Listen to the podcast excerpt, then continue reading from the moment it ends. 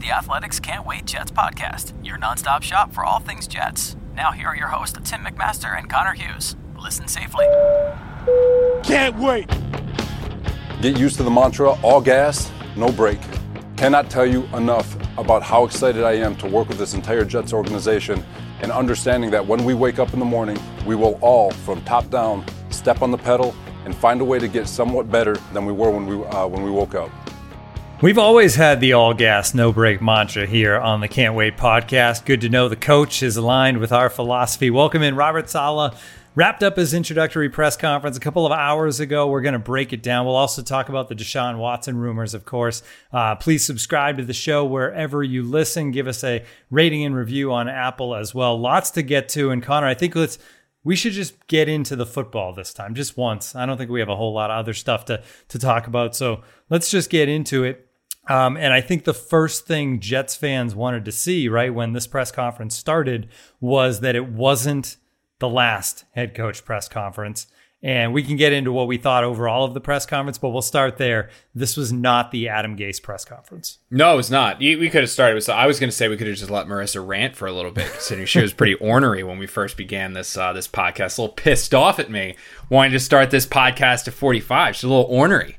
I don't think I've ever seen Marissa that angry meeting before. beforehand, and Connor's yeah, like, company right. Yeah, eh, why are they scheduling company wide meetings on the day the Jets introduced the new head I don't know. I- They should have worked around the Jet schedule. Yeah, I exactly. think I think I think they should have. They should have just called me. I don't know why I didn't get the call from from Adam and everyone be like, "Hey, so Connor, what's the schedule like today?" Connor, Can what's we your schedule? Are you golfing today?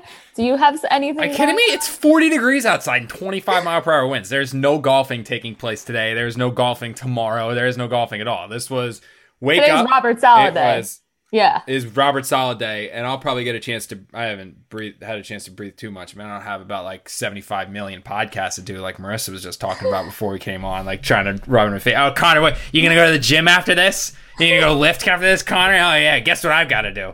I've never seen her get this pissed off before. I'm sorry, Right. Tim. I couldn't. I couldn't let you go. It just I couldn't let you start one without. Fair enough. We had, we had He didn't want to get right into the press conference, but at the Never chat, can. everyone wants to hear about what what Saleh had to say. So I think we should get into it. We have a few clips queued up. So. We'll end it with we'll end it with a Big show. Marissa rant. Yeah, yeah and honestly, like for people that did tune in, you know, it was streamed. Um, let us know what you thought uh, in the Yeah, chat. in the of, chat. of our first kind of like listening to Robert Saleh as the head coach of the Jets. We'll share some of those thoughts as we go along as well. But overall, Connor, it was a straightforward. I, I was saying before we started, I'd give it like a B. This press conference, Mm-hmm. as far as a head coach, it wasn't like the the grand slam. I think of um, big t- like Joe Judge last year. I thought really crushed his Giants introductory press conference. Um, but plenty of plenty of coaches go the other way, and it's not that good. This was solid. I mean, he said good things. Um, he didn't say the things that you figured he wouldn't say. Um, you got a kind of insight into his personality, his approach. It was it was a solid press conference, but really press conferences don't matter. Winning matters, and we'll get to that. Yeah, I, I think you you hit it on the head at B, and and that's my. I, I always get annoyed with the whole. Did he win the press conference? Like, oh, he won this one, like what Dan Campbell just did. You know what I mean? Like, I thought that when Joe Judge, I thought was like the one that was the big. Yeah, he won it, and I think the reason why he won it was he he was a guy that no one knew anything about. They were like, well, what won him? And, and he didn't go and, and make any like ridiculous declarations. And Joe Judge didn't come out and like make any like, you know, insane, oh, we're not going to kiss any rings. We're no one's little brother we're gonna go beat the Patriots and do all that. Like he didn't he didn't do any of that. Joe Judge just showed who he was as a coach, and I think that that Saleh did that on a slightly lesser level. You know, I think that he was like the B version of that compared to an A. And that doesn't matter. No, if the guy goes and wins football games, none of this matters whether it was an A press conference or a B press conference. But I do think that he hit on everything you hoped to hear from this press conference. You know, he came out and he showed that vision. You know, he he showed that that not only does he he have an idea of where he wants to get the Jets, he realizes that he they're not there. He realizes it's going to take some time, but he's got the the pathway there and the roadmap to get there. I think that was a really big sign and a good step in the right direction. I think that you saw some of that passion and intensity come through that the Jets need. You know, there was a lot of talk about the players. There was a lot of talk about the the people aspect of this. There wasn't so much of the me me me. You know, I think that came across well. I think when he came out and he said things along the lines of of uh, I'm not going to call the defensive plays because I need to be the head coach of this football team. You know, he's not yeah. talking about, okay, I, am going to, you know, he's not the offensive genius or the defensive genius. He's the head coach of this football team, and he's going to do things that the head coach of a football team does. And he said, you know, everyone's got to be linked in arms, everyone's got to be together. We all got to be carrying this team to the same direction. And if they're headed in the right direction and, and trending that way, then it's going to work. So, I think he hit all the right tunes. I think he was probably one or two really meaningful quotes aside from from all gas, no brakes. I think that uh, I, I think that's all we're was, going to remember, right? That's the only yeah. thing we're going to remember a year from now. Yeah, and and I think that if he was uh, he was probably like one or two more quotes away from there from me, like, oh my god, it's the A press conference. But you saw the how genuine he is. You know, you saw that none of this was was fake. None of this was an act. I mean, I think you sat there and talked to him. You kind of felt like you related to him because he came off as a real person. He came off as a true person, and, and I think that it was it was everything you could have wanted for in, in an intro press conference. And now they just got to go ahead and, and move forward with it. And maybe the biggest thing that came out of this, and I know it's going to make I've always said this over and over again. It doesn't matter, but it's going to make Jet fans go absolutely crazy. Is that the organizational structure is finally changing? That you've got the head coach reporting to the GM and the GM reporting to the owner, and that's kind of what Jet fans have been clamoring for for uh, quite a bit, quite a bit. All right, so we're going to play a few clips um, from the presser as we go around just to set up these conversations. And I mean, we're going to start with the one that I think everybody knew was going to be an early question in this press conference. You actually got it in there, Connor, so credit for that. Um, but everybody wanted to know what he would say about Sam Darnold, knowing that he probably wouldn't say anything really about Sam Darnold. So let's roll that clip, Marissa, and then we can talk about what that means going forward. I could talk about the way we game planned uh, back earlier in the season and, and studying Sam and trying to uh, come up with a plan when we played the Jets. And what I can tell you about uh, with regards to Sam is that he's got an unbelievable arm talent. There's a reason why he was the number three pick in the draft. Uh, he's fearless in the pocket. He's got uh, a natural throwing motion. He's mobile. Uh, he's extremely intelligent and and like he's tough as nails. his reputation in the locker room is unquestioned, and so. Uh, ju- just that in general, uh, there's a reason why he was the third pick in the draft, and you can see all those qualities on tape and around the building and the way people people speak about him. So then there was a follow up question about is he going to be your quarterback next year? And of course, that was the question that you know he dodged. He's not going to answer that question. There's a lot that can happen between now uh, and draft day and evaluation and Deshaun Watt. Like who knows?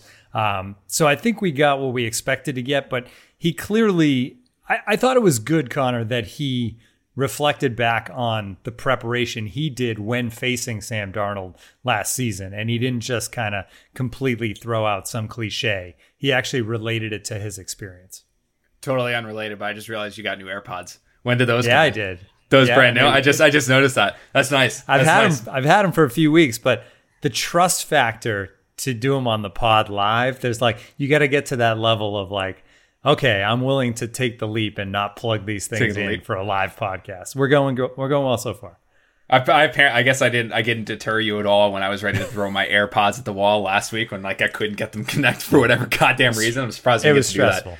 Yeah, uh, it's it's funny. Like you mentioned that. So like I, I asked that first question to, and it, it was it's tough. So we ended up having break off sessions with, with these guys, which is normal. So like when you do like the first introductory press conference, with, for people that don't know, like usually have uh, everyone and their uncles in it. I mean, you got all the beat writers, you have all the columnists, you have radio people, you have TV people. I mean, it is just a, a, cluster, you know what, because there are so many people and everyone's trying to get questions in. So you pretty much get like one question to ask and it's done. And then when you have your separate room and your separate meeting, it's usually just the beats your everyday TV people, like you know Kim Jones will be there and things like that, and then your columnists. So it's it's easier to get like your answers in. So it's funny because you said that because that first question that I asked to to Saleh, you know, it was like, what do you think of Sam Darnold and what are his plans for him for 2021? And he answered the first part of it. And he did not answer the second part. And again, you don't know if it's like, all right, well, I asked this. I also asked this to Joe, and that's why. But Rich, uh, Cimini actually picked up the slack because two questions later was he came in and goes, yeah, so about Connor's question is, is right. going to be the quarterback in 21? And I think what you heard from Saleh when he came back there is like, look, we've got to do about, I'm still focused right now on, on putting my coaching staff together. I am still uh, trying to do this. I'm still trying to to get all this together. I can't make you know it's it's unfair and it would be wrong for me to commit to a quarterback. Yada yada. I think what I read into that is this was an opportunity that if the Jets were truly committed to Sam, if they were as as some indications are out there, like I remember uh, right when the Jets had hired Robert Saleh, we did the the emergency press conf or the emergency podcast. Uh, we discussed a lot about um, uh, Adam Schefter coming on and saying this means that Sam Darnold's going to be this team's quarterback. You know, I think this means that it's definitely going to be a good thing for Sam Darnold. And we were all back. Well, is that it was kind of unclear? Is that just Adam saying his opinion? Is that just Adam saying it per source? I mean, if it's a if it's a per source Schefter story, I mean, you can take that thing to the bank. If it's an opinion, well, everyone has their opinions. This was an opportunity, I think, for for Saleh that if he was truly committed to Sam as this team's quarterback in 2021, if this was very much as definitive as it once seemed right after the Jets had hired him, I think this would have been the chance to come out and make a more declarative statement of devotion uh, to to Sam. That that they had the opportunity to do this. They could have come out and made a comment like Cliff Kingsbury said of barring something unforeseen, Sam's going to be the guy. And the unforeseen would be trading for Deshaun Watson. By Saleh saying what he did, I came away from it with the opinion very much of the Jets really don't know yet. That the Jets do really have to dive into this and decide what they're going to do. He said a lot of really good things about Sam. He said a lot of good things of what and how Sam can work in a Mike LaFleur offense where it's the mobility, the ability to stand tall in the pocket, the ability to stretch the field, his athleticism, the fact he can make throws on the run. I mean, the fact he's beloved in the locker room, he's tough as nails, uh, was one of the quotes he gave. I mean, all of those things point towards compliments to Sam, but he never went that next step of I think it's a good chance or we can definitely win with him or like any one of those key buzzwords that would have made you say yes Sam Darnold is going to be this team's or had me leaving this conference saying man I'd feel really good if I was a Sam Darnold fan or I would feel really good if I was Sam Darnold. Instead I listened to this and came away saying I still don't know. I think that this is very much an open discussion. I think this is very much a um, possibility that he's the quarterback. I think there's a possibility he's not the quarterback, and the Jets are really going to weigh all of their options. And I think the main thing that they need to do, and we've discussed this ad nauseum since the season ended, is that Joe Douglas and his college evaluation staff need to go turn over every rock and every stone and cross every T and dot every I in their evaluation of Zach Wilson and Justin Fields. And if the Jets look at Zach Wilson and Justin Fields and believe that either of those two guys is a franchise quarterback, they will draft them. And that's what I came away from this press conference thinking. And when we talk about a Michael LaFleur offense, which we uh, we ran a story on the Athletic, really breaking down the nitty gritty of that and, and everything about it. I mean, I, I wrote that story and came away thinking, man, I think Zach Wilson's a perfect fit for this. Sam might be successful, but Zach Wilson's like tailor made for this offense. Yeah. Still, if Joe goes and he, re- he studies these guys and evaluates these guys and he says, I think Wilson's a franchise guy. I think that Fields is a franchise guy. I think they draft him. If Douglas goes through that entire college evaluation process and he has reservations about one, the other, or both, I think that's when you see this team trade back and they run it with Sam Darnold again. But right now, I don't think they're willing to make a call either way. That they are very much up in the air. They're very much undecided, and and there was a chance for them to make their uh, outlook on this season very clear, and instead uh, they, they just kind of showed that that this is very much an open discussion still. It is really interesting that we talked a lot about, you know, whoever the head coach is is going to have a big say in what they do with that number two pick and if Sam is back. But now it turns out because Saleh is the hire and he is the, the defensive guy, he certainly have a lot to say about it. But Mike LaFleur, you would think, is going to have just as much to say when he's thinking about his offense and, and how these guys fit into it. It's, it's fascinating how collective uh, a decision it's going to be. So they didn't talk about um, or they didn't commit to Sam, obviously, and that means they didn't commit to any questions about what are you going to do with the draft and, and any of that, which is what you would anticipate at this point going into a presser like this. Um, the one different big area I think that the press conference kind of focused on, besides okay, what's the roster going to look like, is how do you connect with players? Why do players love playing for you? How do you have that reputation um, that you've kind of brought with you along the way in your career? And that talks to the intensity and everything. And I thought he had a really good answer about why and it's hard for anyone to talk about why people like you right like that's just, maybe not yeah. you connor but most people it's hard to talk about it's tough for marissa too after after today like you marissa would have been uh, my biggest but, fan not anymore but he gave a really good answer about why he thinks uh, players love to play for him and, and respect him. Go ahead, Marissa, play that one. I believe that coaches and players are in this thing together. I believe that the investment that coaches put into players has to be the equivalent of the investment you put in your children. I mean, you got to invest everything you have in your heart and in your soul into those players because they're relying on you to help them be their absolute best so they can show showcase their skills on Sunday. I think when players feel that investment and they feel that you're giving them everything you have, I think they can't help but reciprocate that that investment and invest back in you as an individual. And so when you get that investment reciprocated and you got investments on both sides, it becomes personal. And when it becomes personal, it becomes very, very, very special.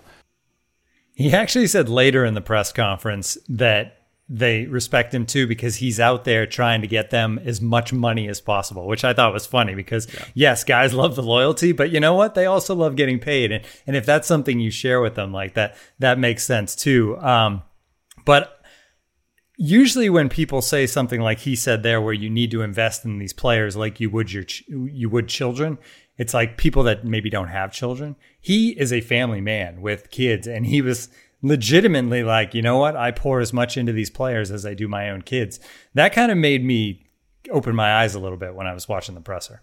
Yeah, it's it's it's very different from what the Jets have had recently. You know, Todd. Well, Todd. I should say Todd was kind of a going back. I, go, I guess I'll go back even further to Rex. Like when when I I looked at Rex as a head coach, I, I looked at Rex very much as a as a me guy. Like Rex wanted to have the spotlight on him. He wanted to be the center of attention. That's why he made those brash statements. That's why he would. That's why he's on television right now. Like it was the Rex Ryan show, and then the players kind of fell back. And that's very rare that unless you're the Patriots with Bill Belichick, it's very rare that the coach is the team. You know, usually you have the quarterback or the star defender or something like that is like the star of the show. And with Todd. He was a player's coach, but he was very reserved. You know, he was respected by players because he played within the league. And then Adam Gase was not a player's coach.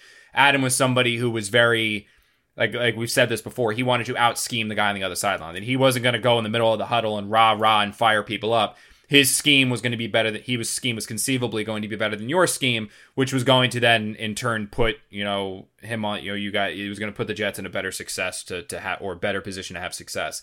With Saleh, I, I get the sense, and, and from from talking to him a little bit off the record, from talking to him on the record, from from just this brief few brief interactions that I've had with him, I get the sense that he is a guy that players are going to absolutely love and be in love with and love playing for because he demands respect, yes. He's not somebody that's going to be a player's coach in terms of like, you know, players can can get in trouble off the field and they're just, you know, like like Todd was in that regard, where players get in trouble off the field, they get a minor fine and, and then, you know, a slap on the butt and say do better, and then they go back on their way. With uh Saleh, the players are going to respect him because they're going to feel like he's right next to him, that he's, you know, going to battle with him, he's screaming for him, he's yelling for him. You know, he didn't play in the NFL, but he's an NFL player type personality, and he's going to be going to war with them, and he's going to be leading the charge and, and have that fire and intensity. But it's also the respect factor where he is the fatherly figure. You know, it's it's it's the family love. It, it's that kind of a thing, and I, I don't think the Jets have really had a coach like this in, in a long time because even going back to Herm Edwards, like Herm was a, a, a player's coach, but he was kind of a, a little bit of a, a, guy players would, would sometimes push over a little bit. And Mangini was the disciplinarian. And, and I think that what you're getting with Sal is the perfect mix of everything. You're getting the guy that players feel connected to and, and have a relationship with and want to play for, but you're getting the the one that they respect so much that they're not going to act out in line because they don't want to disappoint him. You know, I guess the best way to put it is he compared it to being a kid. It's like being a father. You know, you don't want to disappoint your father. You want to make your dad proud, and I think that that's the type of coach he's going to be for for these guys. And and we talked about it a lot, Tim, when when they were discussing hiring this guy when when it looked like they were probably going to hire this guy is that we we we were saying, you know, okay, well, he's passionate, he's fiery, he's screaming on the sideline. But I didn't know him from from any random person on the street. I couldn't tell you. Is that like the brash Gregg Williams personality where it comes off a little phony, or is it truly genuine and is it truly unique? And I think talking to him here and seeing him here in this press conference setting, it shows his ability to separate and and adjust his emotion. Where yes, he's still that fiery guy, he's still that passionate guy, he's still that guy who's going to scream and yell and get everyone going and fired up and ready and rocking and rolling and all that stuff. Drink and I think that we're going to see more so the turn it on, turn it off, when to use it, when not to use it, and I think that's a great trait in a head coach. And and honestly, man, I, I, I like watching something like that. It's like you kind of feel like the Jets did get it right. One more thing on the press conference, though, I did want to get to was because it stood out to me because this is a question that's asked every time a new head coach gets, um, you know, into a press conference. They asked him how close is this team to being a winner, uh, which he didn't really answer, and I, which I guess I respect the honesty, but I think a lot of coaches in this situation would have said, "We want to win. We're going to win in 2021." we're going to go out there and win in 2021. He basically kind of dodged it and talked about the fact that there's some talent on this team and they'll see how it fits into what they want to do, but um, but did not commit to being competitive in any way this upcoming season. Good. Be realistic. What does that do? Like, right. that I, that's you? what I thought you know too. I mean? Yeah. Be real. Yep. There's no. There shouldn't be any lofty ex- expectations of a of a unless they get Watson of a playoff run this year, and and there shouldn't be any any thought of like, oh, a Super Bowl within the night. Like, don't don't talk like that. That's how you get in trouble. Build it the right way. Build this the right way. If it's going to take two, that's fine. Just do this the right way. That's the way that Joe's been building this team the last two years. Is he's doing it the right way. He's not cutting corners. That's the way Christopher Johnson and his patience has come into play. Is that he's letting these guys do it the right way. And for Saleh to come in and take that stance and say that, I think it's the right call. I mean, he could have. Again, you want to say, ah, we're going to win a Super Bowl. That's a Rex Ryan thing to say. We're going to be a, one of the best teams in the NFL. That's a Rex Ryan thing to say. That's a that's a look at me type thing to say. Instead, all gas, no brakes. That's the way we're going to be. Balls to the wall. We're going to punch you in the face. If you might get a shot or two on us, but we're going to take swings at you too. And, and that's how we're going to play games. And, and eventually, when we do this the right way, we're going to start to be a force to be reckoned with. Will it take a year, maybe two years, maybe, but we are headed in the right direction. I think that's what Jet fans need to hear. All right. So let's get into what this team's going to kind of look like. Um, you know, the offensive side, we know Mike LaFleur. You mentioned it. You referenced your article up on the Athletic right now. There's actually a couple good articles. One that talks about what the you know alignment and roster could like look like depending on who the quarterback is in this offense. But then the one that that dropped today that everybody should check out is about what this offense is and and how it breaks down in the zone blocking schemes and you know the the philosophy and why it kind of worked for Jimmy G one year and didn't at all this year. So Connor, just kind of break that down for people. What what to expect from I won't call it the LaFleur offense. I guess we should, you know, it's it's bigger. He's been in it, coaching it, but he's bringing in Shanahan's offense. Yeah, it's Shanahan's offense. Yeah, and I want to make this clear. Like the thing I really liked about writing that story is this isn't me sitting down trying to be like, oh, I'm Coach Connor and putting my coach cap on and my whistle in my mouth and like breaking down the film to say like this is oh look this is what a Shanahan offense is. This is like I'm not made it very clear before. I've said it before. I'm not a scout, but I the fortunate part about doing this job and and being in this field as long as I have is you do get to know people. You get to know coaches in this field. You get to know executives in this field. You get to know general managers in this field. You get to know other people that have had to game plan against Shanahan quite a bit over the last six seven years and and that's going back to when he was in cleveland and going back to when he was in washington and when he was with atlanta and now obviously he spent the last several years with with uh, san francisco but this is like i called those people and i was like it took a couple days to do it but it was like all right tell me what a shanahan offense is because everyone says oh man shanahan's offense is so great and shanahan's offense is this and shanahan's offense is that explain to me you do this for a living. You are paid to game plan and find ways to break this offense. Explain to me what it is. And that's kind of the premise of the story that's up there on the Athletic now. You guys can go check it out. But just summarizing it is it, it, it is run heavy. It is um, uh, very much a, a, zone offense, but it's so much more complicated than that. And the way that it was kind of described to me and the way that I thought was so fascinating is that it, it, uh, one executive was kind of saying, okay, he goes, when, we have to game plan against, we have to go against. He goes, what you need to realize is that he is going to try to keep his 21 personnel, which is two backs, one tight end. He wants to keep 21 personnel on the field as much as he can. And he goes, the one thing that he's been able to do is Juszczyk, their fullback. He goes, his versatility has allowed him to do that even more the last couple of seasons because – he goes in there, he goes, but he has the ability to play as a tight end and a fullback. He goes, so it forces you to keep your base defense. Because when you see 21 personnel, you got to put your base defense on the field if you're a defense. So you're now going against your defense. He goes, by him doing that, he is now, that offense is so good, it is dictating what a defense can run. So Shanahan's not saying, okay, we've got this package from the defense. This is what, this is how I can try to beat it. This is what I might be able to do. Shanahan, with his formations and his, uh, continual motions because there is so much motion and so much pre-snap motion and so many guys going this way, guy going that way, and all this kinds of stuff.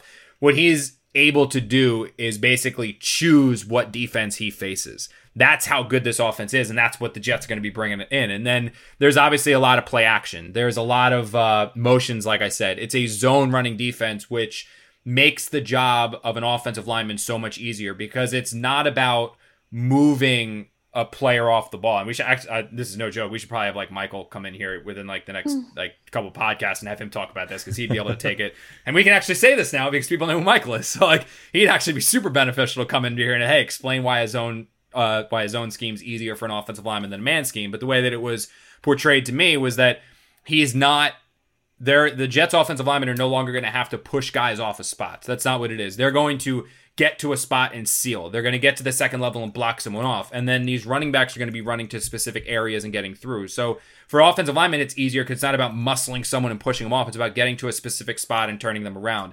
As a running back, you don't necessarily need to have great vision. And, and the way that it was explained to me was was Raheem Mostert, right? Like he's had he had immense success in 2019 where he ran for like 700 yards and eight touchdowns and another 300 something in the playoffs. And then before injuries took their toll, had a lot of success this year as well.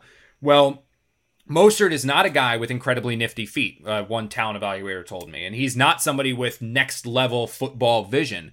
But he knows within that scheme, I need to get to this spot on this play and then cut up the field. And when he's able to do that, you see the success. So the most important part of offensive linemen is not necessarily size. It's kind of athleticism and smaller bodies to get to those spots, seal people off, and create those holes. That's what the Jets are going to need from offensive linemen. Uh, from a running back, they're going to need speed to get to the perimeter because that's a lot of what Shanahan's offense is, which LaFleur is going to be doing, where it's going to be about getting to the perimeter and getting up the field. And then I Makes was like, me okay. think Ty Johnson would be a bigger role, Yes. right? When you think Yes. about his skill set. I mean, he should have a Yeah. bigger role Ter- anyway. Terp, but that's, Terp, a- that's my own Terp bias. pride. yeah, Terp pride. Yeah, and then uh, so that's kind of what they want. And then I was like, all right, well, what are like the the kind of like you know the Juszczyk was a was a huge player for that. The offensive lineman, like I said, big player for that. Uh, the running backs, it's all about speed, getting to the perimeter, getting up the field, like that kind of a thing, running to a spot. Like all of that's super super friendly. And then with receivers, you want guys that have YAC. You want guys that are yards after the catch because when that offense is really humming, it's throw to a window, get the ball in your playmakers' hands, and let them make plays. So that's why you saw Deebo Samuel make plays. You know, Brandon Aiyuk make plays. You know, it was guys that were getting the ball in their hands and then going out there. Emmanuel Sanders was another one when they traded for him. Get the ball, make plays. Get the ball, make plays. And I was like, man, I was talking to this one guy, and I was like, one of one of the people for the story, and I was like, man, I was like, I'm listening to this. I was like, I'm listening to everything you're telling me, and is this what makes it so quarterback friendly? You know what I mean? That cliche quarterback friendly. And he goes, 100% absolutely. That is what makes this scheme so quarterback friendly. He goes, is that you're basically marrying the run to the pass. And you are making the quarterback's life easy because when you are now taking the quarterback out of the pocket, because that's what they want to do. The, basically, the whole Shanahan scheme is they want to eliminate drop back passing. You don't want to have to drop back. You want to be pulling. You want to be rolling. You want to be throwing on the move. You want to be athletic. You don't got to be fast like Lamar, but you can, or um, honestly like a Baker, like where he's a guy that can move and shift and be elusive in the pocket and get out on the outside and make throws. He goes, when you're doing things like that, and then you're throwing two guys to a window, you're not necessarily saying like, okay, we're going to play this defensive back and we're going to see what way he breaks and the receiver's going to break that way, yada yada. No, the quarterbacks and Jimmy G a lot of times are throwing to a spot. So it's a window and it's a spot, and the guy's going to be open. You throw it to the window, you get the ball in your guy's hands, and then he makes a play. And so I was like, wow, that's like, like I was like, man, this offense seems great. I was like, so how do you stop it? Like how do so how do you like stop that kind of an offense? And this is again like if you're if you're interested in reading like the real analytical breakdown of it, the story's up on the Athletic, and, and there's a lot more into there and a lot more X's and O's and a real true breakdown of, of the Jets roster, which I think people you know if you're really interested in this stuff, you can you can probably uh you, you'd like to read it, but um. I said, I was like, all right, well, how do you how do you defend it? And he said, well, when we would play them, like when we would play the 49ers, what we would say is you need to cut off the edge and not let the running backs run rampant and run crazy. He goes, and then we would try to force them to attack down the field, and we try to force and keep the quarterback in the pocket and force the quarterback to take his shots down the field. And I was like, all right, well, I was like, that basically just tells me that you're trying that you're saying like you wanted Jimmy Garoppolo to beat you. And he said that's exactly what we wanted to do. We wanted Jimmy Garoppolo to beat us. And I was like, okay, well, if you had a quarterback in the pot in there, if you had a quarterback in this Shanahan scheme that had the mobility to get outside and move, the ability to make throws on the run, the accuracy, the quick release, but then also had a really strong arm to be able to stretch the field and be able to get down the field and be able to make those deep throws where when the running game's taken away and you have to dig the drop back pass, you can stretch the field and be aggressive. If you had a quarterback like that, how would you shut down the defense? And the exact quote I got from one of the people that I was talking to about this was, "We'd be fucked." Like that was the quote that they said was that we would be effed. Is that that that is that's what would happen. So when he was telling me this, I, in my head I was like, okay, I think I get why people say Sam can be effective in this, and he did say like this one this one uh, another executive I was talking to said that to me as well. Is he said Sam can be effective in this offense because he can throw on the move, he's athletic, he can get out of the pocket and run around. And again, the one issue with Sam throughout his career is that he's had a lot of um, problem reading defenses and making reads and going through his read progressions. When you're throwing to a window, you're not necessarily doing that. So it will make Sam's life easier and it will certainly help him and, and help uh, make things easier, make things better. Um, he, so he goes, Sam will be effective. He goes, but if you can get that quarterback that can be aggressive and the quarterback can stretch the field, you will take this Shanahan offense that has been so effective in San Francisco and you will take it to the next level because that's not what Jimmy can. So when I was listening to this guy, I was like, man, Sam can be effective, like I said. But Zach Wilson kind of seems like he's tailor made for this one, man, because that kid's the one who can, you know, we talked to Dane about it, right? He's he he moves like Manziel. He's like the guy that can get out and move. He can throw on the run. He's stupid accurate. He can play off the play action. And then he has that cannon for an arm where he can get to the next level of the defense and he can stretch the field and he can take those shots and just pinpoint passes all the way down there. So can the offense work with Sam? Yes, I'm excited to see how the offense will work with Sam. But listening to these, I, I talked to a, an offensive coordinator, I talked to a, a, talent evaluator, I talked to a former GM, and and listening to all of those guys describe this offense and explain this offense, which again, not to plug it for the third time, but it's up there on the athletic if you really want the complete breakdown of it. It's tough to do it verbally and, and portray it because different things are coming in my mind, like, oh, this would be a go to the uh, theathletic.com slash can't wait to uh, get a subscription for three ninety nine. I'll oh, just get that in there. Yeah, a little, little plug. I like ahead, that little, little under the table plug. Uh, but yeah, I mean, I, I, think that listening to what they were portraying to me, I came across it and came back from it thinking, man, Zach Wilson is like it can function with Sam. It can be next level with Zach Wilson. That that's honestly what I came away thinking. And the the um and we're gonna get to defense a little bit because there's a lot of chatter of that. But the one thing that like to super and oversimplify it that I think of is to me, Adam Gase's offense can be really effective, well, or could be really effective with a great quarterback who has mastered it and is on top of his game. Whereas this offense actually makes the quarterback better as opposed to having to have the perfect quarterback. This yeah. is one where you can actually get away with kind of an average quarterback that it'll play up for him. And, and that's, that's what this Jets team needs. And that's something that can help every team, to be honest. Um, all right. So the defense, um, you know, the officially defensive coordinator Ulbrich on on board. Um, but you would think with the head coach with the defensive background, Connor, you're also going to have plenty of what Robert Salab Saleh believes in on the defensive side of the ball as well. So, what do you expect it to look like as far as structure and and how they put things together? Yeah, and, and real quick, just one last note on the offense is that I I going through like I asked I asked a couple of people like all right because I mean people in the NFL they're familiar with every roster. And I was like, okay, well, what do you need like for this offense to be successful? Like, what do you like? What are the like for you to really implement the Kyle Shanahan offense in New York? What do you need? And the things that I was told almost universally was it really is helpful if you have a player like like Juszczyk in, in terms of like the fullback, the hybrid fullback that can go out like that. Just because that allows you to keep yourself in the 21 personnel, which allows you to keep the defense in their base offense or base defense even more. So he said that's super useful. You need receivers that can create yards after the catch, which is something that the Jets do not have. So they don't really have that fullback, even though Juszczyk, I think, is going to be a free agent. So they hope that was going to be Wesco, but Wesco really hasn't developed. Uh, you need receivers who can have the yards after the catch. That's something the Jets don't have as well because Denzel Mims is much more of a linear player, and you have it a little bit in Crowder, but that's pretty much it. So you need the yards after catch guy. Uh, pers- someone that somebody told me they can 100% see the Jets going after is Curtis Samuel because he would fit that Deebo role within the Jets.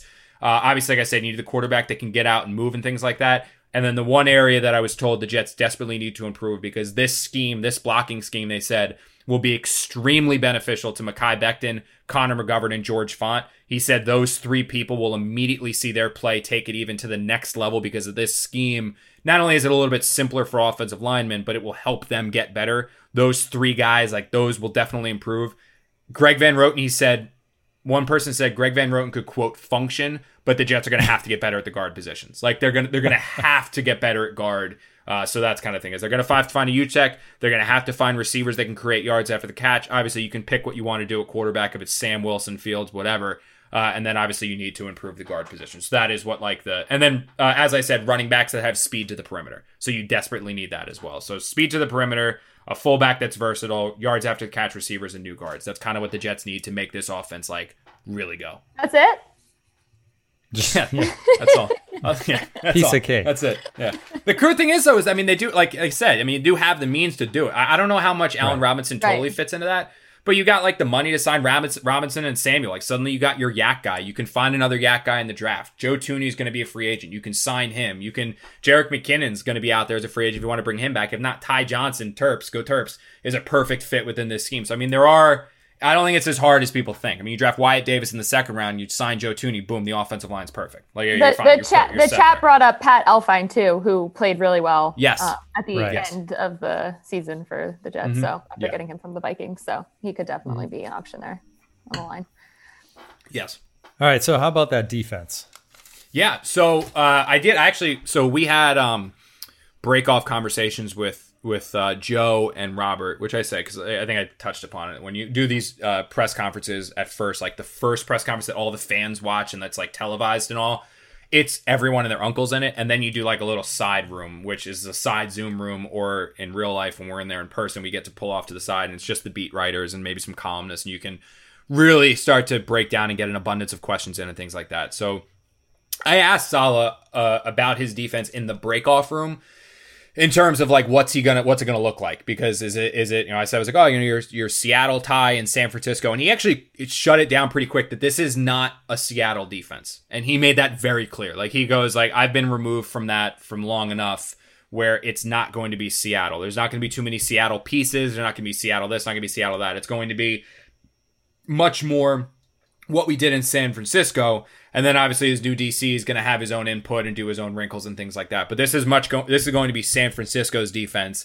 not Seattle's defense, and it also is going to be very heavily four three, not three four. And and he said he goes he wants speed at every level. So he wants speed on the front with the wide nine defensive front, speed at linebacker, speed at cornerback, speed at safety, and he thinks that going four three as opposed to 3 4 allows him to get more speed on the field. I think he said there, there will be some 34 principles, quote unquote, but it's going to be largely a, 40, a 43 defense. If that's the case, we can now, and this is going to be a story that runs, uh, it's either going to be tomorrow, Friday, or it's going to be Monday, just starting to play the puzzle maker of where the Jets can go if they're running a 43 defense. And I think the first player that benefits the most is Quinnen Williams because he now goes from 34 defensive end eating up blocks to now he's lining up next to a defensive end and uh, next to another defensive tackle going up against guards and centers and he's really going to be able to thrive and and Saleh sang his praises tenfold where he said I absolutely love Quinnen and he said he wants to uh unharness his seatbelt or so I tweeted the quote I, it was something about seat unharness and seatbelts or something like that and really let him go and let him fly and, and let him dominate so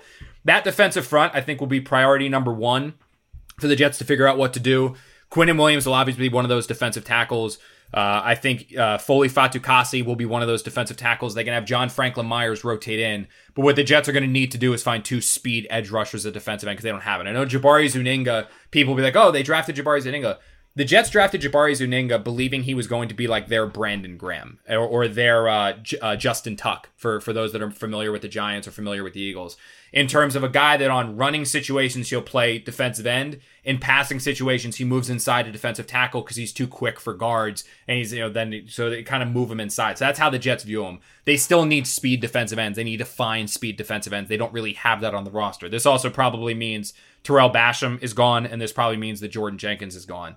Uh, but they're going to need to find two 43 defensive ends. I think Mosley or Hewitt can play the Mike linebacker spot in a 43. That won't be an issue. I actually think Hewitt could play the strong side linebacker in a 43 spot, but the Jets are going to have to go find an outside linebacker that can cover uh, who they don't really have. And then obviously they're going to need corners and they're going to need safeties. But this is probably the first time in as long as I've been covering the team, that they're going to be a 30, that they're going to be a, a, true 43 defense. Todd threw some wrinkles in there with 43, and, and Greg would occasionally throw like a weird 43 front, but they were pretty much 34 all the way dating back to Rex. And now maybe maybe when John they had John Abraham, I think was probably one of the last times that I can think that they were a 43. So it's going to be fascinating to to watch how this comes together. But I do think that moving to 43 helps Quinnen a lot. It'll help John Franklin Myers a lot. Help Foley a lot. I think it'll help uh, Zuniga a lot because now he can play that Justin Tuck, Brandon Graham role, and then the Jets are just going to have to go out there and find more pieces. Yeah, those you mentioned it the the outside, the pass rush, the speed rushers on the outside. It's just non-existent on this roster, and it'll be interesting to see where they go and, and how they get that. All right, Deshaun the moment Watson. everyone's been waiting for. um, it it is interesting because there's so much talk about the process with Joe Douglas, and he's acquired all these picks and how he's going to build this team, and he's going to have the money to spend on free agents, and they're going to do this the right way. But then Deshaun Watson may be on the trade, um, you know, rumor mill. And then that just kind of gives you the opportunity, Connor, to to blow things up. And it's a big decision though, because it's do you continue to trust that process or do you say, you know what, we acquired these picks to make this team better, and this makes the team better. This is like the hardest thing to break down. And God, I pissed off Jets Nation with like my Watson, t- which I was stunned with. Like I was like, like am I, I'll, I'll tell like so. Here's here's the what I'm sure the Jets will look at, and and I'll, I'll make this cl- as as clear as I I can say from starting out. Um, you if if you can find a way to get a 25 26 year old bona fide no doubt franchise one of the best quarterbacks in the NFL if you can get him on your team there is no price that's too much because those players don't come around often. It is hard to find one, and you know it's hard to find one because if Deshaun Watson truly is on the trade block, there's going to be 25 of 32 teams that are pretty much going out and looking for him. Unless you have Pat Mahomes, unless you have Russell Wilson, you're still going Aaron Rodgers. You're still going to make a call on Deshaun Watson because he is that good. And and when you get him you don't have to worry about the quarterback position for the next 10 to 12 years. You you know that you aren't just set there. You have one of the best. You have one of the guys that gives you a chance to win every single Sunday just because of how God-given talent he talented he is. And there are so few people. So for that in my opinion, there is no price that is too much to pay. It's not. Three first round picks, four first round picks, three and a second and Sam, it doesn't matter because I, I truly believe that Sam or Sam that Deshaun is worth it. Like Deshaun is that good. He's a difference man. Like he is you, you like people like general managers dream of this guy and dream of finding this guy and if you can actually get him or trade for him, the minute you agree and and get a person that if minute you get a team to agree to trade him to you, you paid too little because there's no price. There's no price. Like you already paid too little if you get somebody to agree to make him there. The problem with the Sam Darnold or the problem with the Deshaun Watson trade is that, like I said, the Jets are not going to be the only team that's in this. The Jets are not going to be the only team making a call. And if this was just about assets and this was just about money, the Jets are in probably the top position to acquire him because they have the draft picks to make a more compelling offer than anyone else, and they have the cap space to absorb his contract. So you have the perfect situation. But when Watson signed that massive contract extension with Houston, he had a no trade clause. And when he has a no trade clause, he can dictate where he goes because he's not going to accept a trade to a team that he doesn't want to play for. He's going to want to go to a team that he wants to play for. And when I take that into consideration and then I compare the Jets to the other teams that might potentially be in the running for for Watson, I don't see why Watson would pick the Jets over the Miami Dolphins or over the Carolina Panthers or over any of these other teams that are a little bit closer because one of the main topics of conversation down in Houston this year was how the uh, was how the Texans wasted a year of Deshaun's prime. I mean, they like you you have the video of JJ Watt walking off the field in week 17 with Watson with his arm around him and he says, "I'm sorry, man. I'm sorry we wasted one of your years. I'm sorry we did this to you." if the Jets, the Jets right now, when I look at their roster, I think they need a running back. I think they need a number one wide receiver. They probably need another wide receiver on top of that that can get after the cat, that can make yards after the catch. They need a left guard. They need a right guard. They need two, two speed rushing defensive ends. I know people love Bless Austin and people love Bryce Hall, but they probably need two starting corners as well. If they bring back Marcus Maye, they're fine at strong safety. If they let Marcus Maye go, they or a free safety, they need a free safety. Depending on how you feel about Ashtyn Davis, they either do or don't need a free safety. They have a strong safety. It gets this team is not close. So the Jets need the vast majority of these draft picks this year and next year in order to get them to a point where they are what the Miami Dolphins are this year, or they are at a team where they have all of these holes. Like the Jets are not a quarterback away. So if I'm Deshaun Watson and I look at the Jets, I don't know if I would necessarily want to go play for the Jets, considering the other options that are out there, knowing that in order for the Jets to elevate their roster to the point where they are in as good of a position as, say, the Miami Dolphins, they need the draft picks that are going to have to be traded to acquire me. So if you're the Jets, you do everything you can to go get Watson. You should go do everything to get Watson because he's that different. But if I'm Watson and it's Jets or Dolphins, I don't know how you pick the Jets over the Dolphins. I don't know how you pick the Jets over the Panthers. I don't know how, just because the Jets roster is so far away still. And if you trade for Watson, you get that franchise quarterback, so you're closer in that regard. But the roster is still needing so many other pieces in order to get them to contention. And when I think about Watson walking off the field with Watt and and Watt saying, oh, "We wasted a year of your prime," Watson is only 28. Yeah, that's that's I mean he's or 25 I'm sorry 25 26 he's still young so it's not like he's you know nearing the end of his career and he has to win now. But his talent level is a position where he is a win now quarterback. Like he's ready to compete. He doesn't need to develop anymore. He's ready for a Super Bowl. If he goes to the Jets they're probably still one or two years away. If he goes to the Dolphins he's competing for a Super Bowl this year. Like that's that's that was like that's the the Watson thing where if the Jets can go get Watson and he agreed go get him Diff- he's a difference maker, man. He's a completely different player. Go get Watson if you can get him. I just don't know if Watson would want to play for the Jets if some of these other teams are out there and competing for his services. Makes you wonder if it was like if Bill O'Brien was still there, right? Where maybe you could uh, you could Yeah. pull like a Sam And- Darnold straight up trade for Watson. And someone, Bill someone's O'Brien. yeah. So, oh yeah, you give him a three and get Watson. Like I see in the chat here, like someone said, "Yo, I'm discounting New York City and the salary cap." Like you realize that if he's playing in Miami, he's playing without state income tax, right? So he's going to be making Yeah. twenty million. That's Yeah, he's going to be making twenty million dollars more. And by the Yeah. way, Which is Like- what he's doing now in Texas. So it would be something And people that say he's New York money. about. Like, like Marissa can speak to this for like how many commercials is Baker Mayfield in? He plays in Cleveland. Like it, like the marketing in the NFL is different. Like it's not, it's not like the NBA. It's not like the the luster of like you need to play in one of these major markets in order to be a star. Like is simply not true. I mean, Eli Manning was the Giants quarterback for 20 years.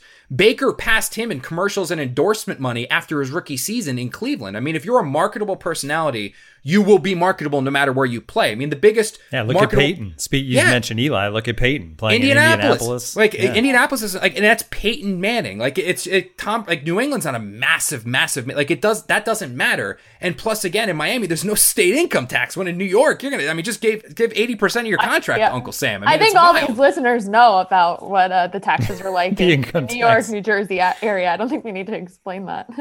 Um, I will So- say I did. I did ask the chat like what they would give up for Watson, and I was curious like what kind of responses I'd get. Whether it'd be like everything. you know the My picks. firstborn. Um, yeah. So someone said they'd throw their house in the package. Some someone said they'd give up alcohol for a year. I think somebody said they would tweet out a video of themselves crying out of pure excitement. So I mean, it sounds like Somebody said they'd trade Connor too. so yes. there's that. how did I forget that one? Dude, was that the that does not that was the best me. comment. Can we trade Connor for Watson? Yeah, that was my I- favorite one. Yeah. I would say though, I was stunned though. Like that take, like when I, when I, I didn't even think it was a take. It was just like the Jets should 100% go after and get Watson if they can.